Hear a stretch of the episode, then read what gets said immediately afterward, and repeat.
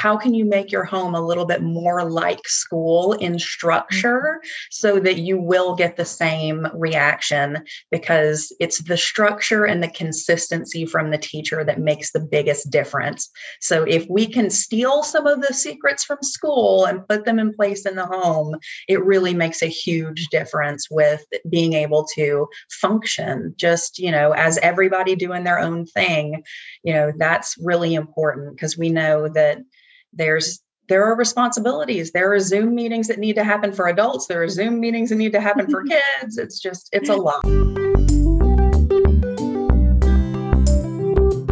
hello hello blissful parents out there michelle abraham your host I am joined today by our special guest, Katherine Eisner. Katherine, oh my gosh, nice to see you today. Thanks for being with us. Thank you for having me. You are so welcome. Uh, let me tell our audience a little bit more about you, Katherine. Today, we're talking about parenting secrets for digital learning from an education expert. So, Katherine is has a master in education. She's influenced the early childhood and special education field for 17 years.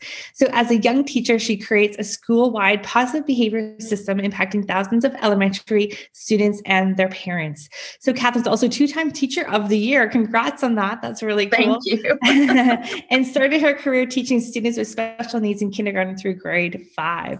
So, with her years of experience, she's selected to serve as a lead behavior specialist for the largest public school system in the state of Georgia. And Katherine has published her first book, At Home Behavior Strategies, which, oh, sorry, At Home Behavior Secrets, which is a really cool book that's out there right now. We're going to talk a little bit about the book today, and then also how some of those secrets can also be helpful when learning digital learning. So, Katherine, you are also the co founder of Behavior Experts 911, which yes, is ma'am. a newsletter and a Facebook Live. And um, we're going to talk about that a little bit today, too. And it includes a lot of like simple and research based behavior strategies for parents, just what we all need. so, you are also a mom of two pit bulls and an avid tennis player. So, I love that. Katherine, thank you so much for being with us. And thank uh, you. let's dive in. Oh, thank you so much for having me. I appreciate it. That was a lovely intro. well, you have some lovely credentials. oh, well, it's, it's been a fun uh, career. I'll tell you that much. I'm looking yeah, forward to the next 15. Your, what's been your favorite grade to teach? Kindergarten. Oh, awesome. Yes. Yeah. I spent seven years teaching special needs kindergarten and I loved it. It's great to get kids on the ground floor so that you can correct five years of inappropriate behavior instead of 20 years of inappropriate behavior. I love that. I have a kindergartner this year in my house, and I totally get that. The change that's been made in her since she started school has been great. She's grown a lot. Let's just put it that way. That's awesome. I love it. Yeah. Now, the last year in the world has put a bit of a spin on um, how we are doing parenting and how we're doing school. So, what have you seen as has been some of the major effects on some of the families that you've been working with? What we have found um, with Behavior Experts 911 is that we work with a lot of parents that are just struggling to do it all it is very difficult and we understand completely. I'm an educator and I know that just the teaching part is very difficult. But when you tell a full time parent, you need to work full time, but then I also need you to teach your child. it's just a lot to do and not a lot of time. And it can be really maddening. And I just, you know, we felt like this was something that parents really needed was to just get some of those basic applied behavior analysis strategies going on in the home so that they could have some research based strategies for working with their child so that they could do their own thing and work full time, but then also have successful students in the home. Mm-hmm. And that's been a real challenge, but it's something we really enjoy helping parents with. Oh, that's good. I'm so glad for people like you because it is it's a tall order to ask parents to do. Um, not only are they struggling to, or especially those that work from home and have businesses as well. It's like another child, and yes. then also trying to keep up with the schoolwork, but also not ignoring your kids and like balancing all of that. And you know, last week we had an expert on who was talking about just how like you have to put some effort into work and put some effort into parenting and schoolwork. So it's kind of like figuring out that balance is a huge huge cup of tea for all of us to swallow. Absolutely. Absolutely. Yeah, and it's, it's been interesting to see. I know I myself, speaking personally, I felt um, overwhelmed with having to be the teacher all of a sudden because my kids, I feel like are they respond to their teachers better than their own parents, and I'm sure that's been the case across the board with most other families yes. as well. I hear that a lot. He listens to his teacher, but he doesn't listen to me. I'm like, I know it's very different, but that's why in our sessions with our clients and in our book, we talk about how can you make your home a little bit more like school in structure mm-hmm. so that you will get the same reaction because it's the structure and the consistency from the teacher that makes the biggest difference. So if we can steal some of the secrets from school and put them in place in the home, it really makes a huge difference with being able to function just as everybody doing their own thing. That's really important because we know that there are responsibilities. There are Zoom meetings that need to happen for adults. There are Zoom meetings that need to happen for kids. It's just, it's a lot. And hopefully but, not all at the same time. yes. You know, hopefully, but yeah. yeah. You know, I, we uh, work with podcasters in my own business and there's so many our clients that have been, you know, oh, the kids got the Zoom call here. I've got to record a podcast here. And like, oh my gosh, just so much going on. So um, tell us a little bit, how can we, like, what are the practical steps for implementing those kind of like strategies of structure in our house?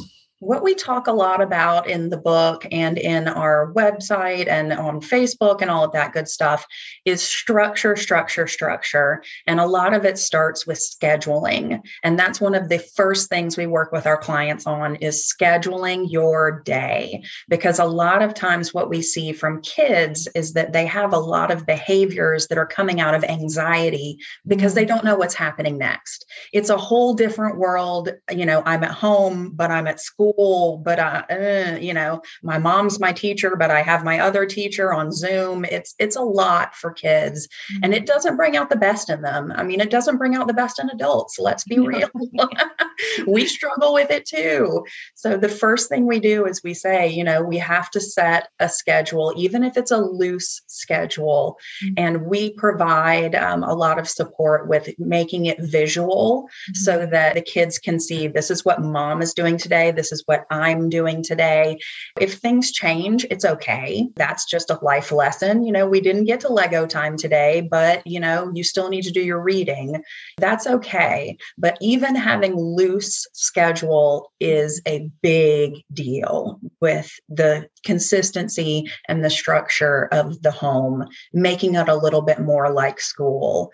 We definitely work on that. Another thing we really focus on with parents is to try to be as positive as possible, which I know sounds very hokey, but the research is very clear that children will repeat the behaviors that you talk to them about. And I tell this to teachers and parents all the time be careful with your words because if you only comment on the inappropriate things, that's all you're going to get. Mm-hmm. And so mm-hmm. just trying to be, you know, it's called differential reinforcement, just trying to ignore what you can ignore if it's just an annoying behavior, ignoring it is always better than addressing it and talking to your kid the minute they do something well. And that's a big deal because the more you reinforce behaviors, the more you'll see behavior. If you really love what something your kid is doing, you know, thank you so much for zooming with your teacher quietly. That can go a long way with kids. And it can just be thank you so much for doing da da da, or here's a high five for doing da da da. Uh, but, you know, we also talk about the kids that need a little bit more of the reinforcement and how to do that because some kids are not going to be satisfied with a high five, and that's okay. you know, I'm a grown woman, I get paid once a month. Expecting something for good behavior is not necessarily a bad thing especially with kids not being as intrinsically motivated as we would like for them to be. That's how you teach intrinsic motivation is pairing good behavior with good things. Yeah. So we talk a lot about that also. And I feel like too like is if we can keep our demeanor to like not stress and anxious about what we're trying to do and how we're conveying that information to our kids too that then they'll also mirror that back to us. 100%. I tell people all the time chaos breeds chaos, calm Yeah. breeds calm. And if you can keep it under control, that it makes a huge difference. And generally, just focusing on the positive behaviors instead of those negative ones makes life better. It just makes it so much easier to deal with what's going on because things will happen that you don't like. But if you are really focused on, well, what is he doing right? Then that can be really, really helpful. I think it plus it helps you like respect and love and adore your kids so much more when you're only focusing on all the good things that they do. Absolutely. and mind. Absolutely. Always like, oh, they're always doing this. Or, yeah. I know. And it's really easy. I mean, teachers are the worst about that. We love to focus on what kids are doing wrong because that's how you teach. I see you did this math problem wrong, so I'm going to help you fix it. Mm-hmm. And with behavior, that is the worst possible thing you can do is to continually point out the negative stuff. So, is that we- a tricky thing then for teachers then, like when they're trying to teach, but also then not point out all the bad behavior? Absolutely. The digital age, the whole digital learning, it, it's stressing everyone out. Mhm. And so, giving your child a little bit of grace and giving yourself some grace is really important right now because it's not going to run smoothly. The Zoom is going to crash. Work your child is supposed to be doing is not going to print. It just is what it is. And just keeping with structure and consistency, but also positivity is really important. Yeah, I feel like the um the consistency thing is is a really big one. I'm doing it over and over each day. Like, do you suggest them that you start and finish school around the same time every day? And yeah, so that Yes. if you can stick to a schedule that is really important because you know your child needs to know when things will be done Mhm. and i say you know when we talk about doing visual schedules put it up on the refrigerator and have your child remove the things that are done math time is done take that picture down yeah, that's a great.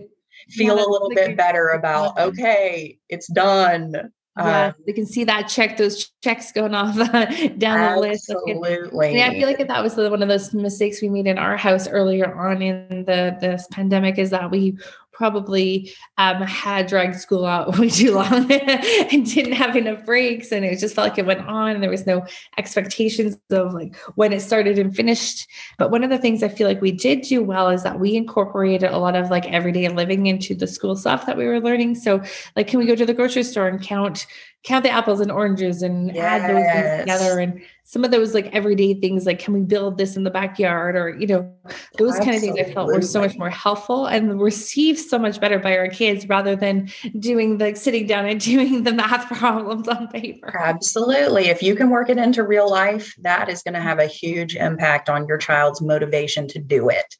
Sometimes we can, sometimes we can't, but you know, take those opportunities and run with them because they're really reinforcing to kids.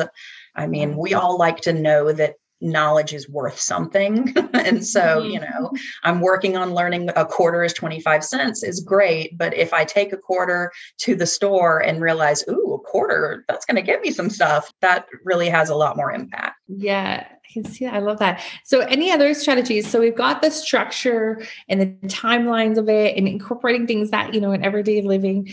Any other strategies that you guys uh, really, really found that have been super successful? Another thing we really stress with parents is setting expectations for your child and what you want them to do during different activities of the day. What we find with kids is if we don't know what to expect, it happens a lot. They there are different activities going on, especially when we introduce Zoom into their lives. Mm. We really are stressing with kids when you're on zoom you have your camera on you ha- you're muted if your teacher talks to you you unmute you know you don't use the chat box unless you're supposed to Change your Those background kind of every things. five seconds. I know. Don't get up and go bother mom every five seconds. Exactly. We found that if we can set some really simple expectations for the kids, Mm. explain them, talk to them about what does it look like what does it not look like. It can be really helpful.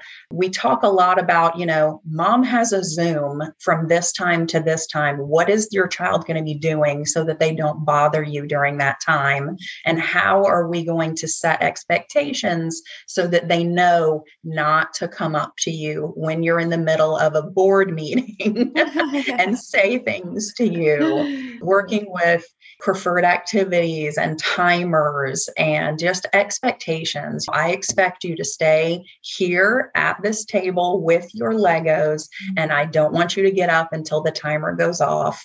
Those kind of expectations can really be great because once you have an expectation, your child can meet it, and then you can reinforce them and then they're more likely to do it again. Right. And it's just chipping away at things slowly but surely, especially independent time, a lot of our parents are like, I got it. I got to have 20 minutes.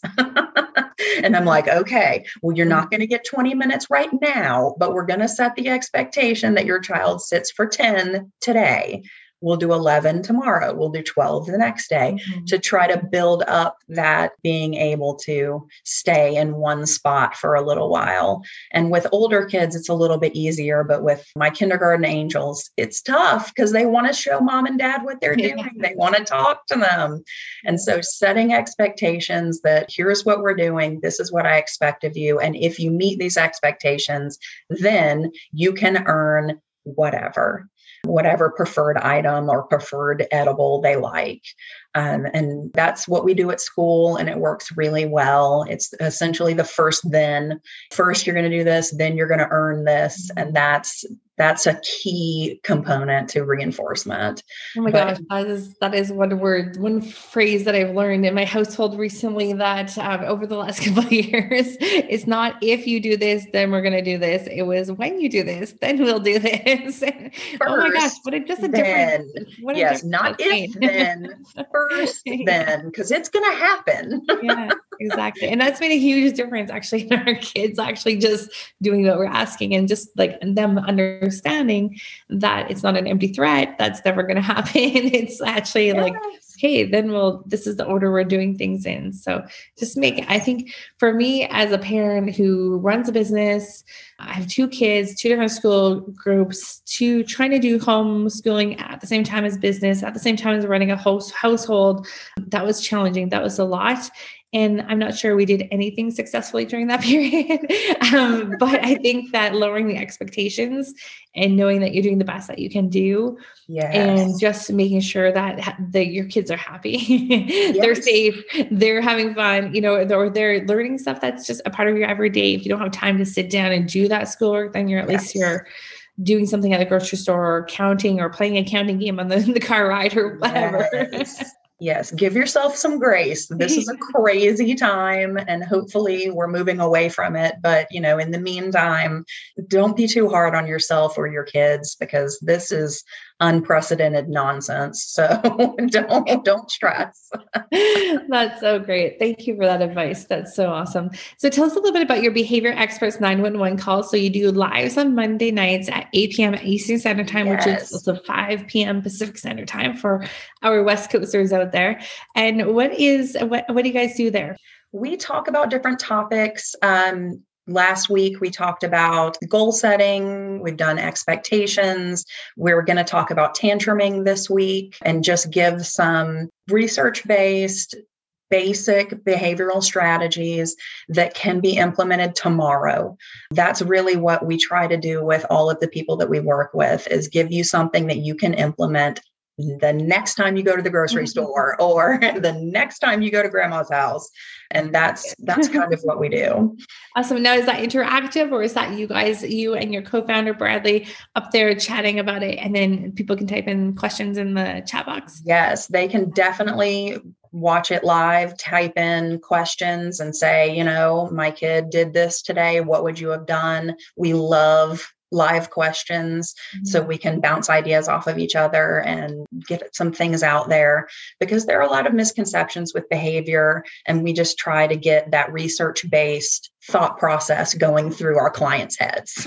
yeah, love it. That's awesome. So, guys, go check it out Monday nights at 8 p.m. Eastern Standard Time or 5 p.m. Pacific Standard Time. And that's in the Behavior Experts 911 Facebook group. So, make sure you check it out. And, Katherine, I just want to thank you so much for sharing your knowledge with us today and spending some time with us. It's been great to hear from an expert who has so much experience working with kids how there are just some little things that we can do to, to make a big difference and how we feel and how our day, school day, work day slash every day is going to go better.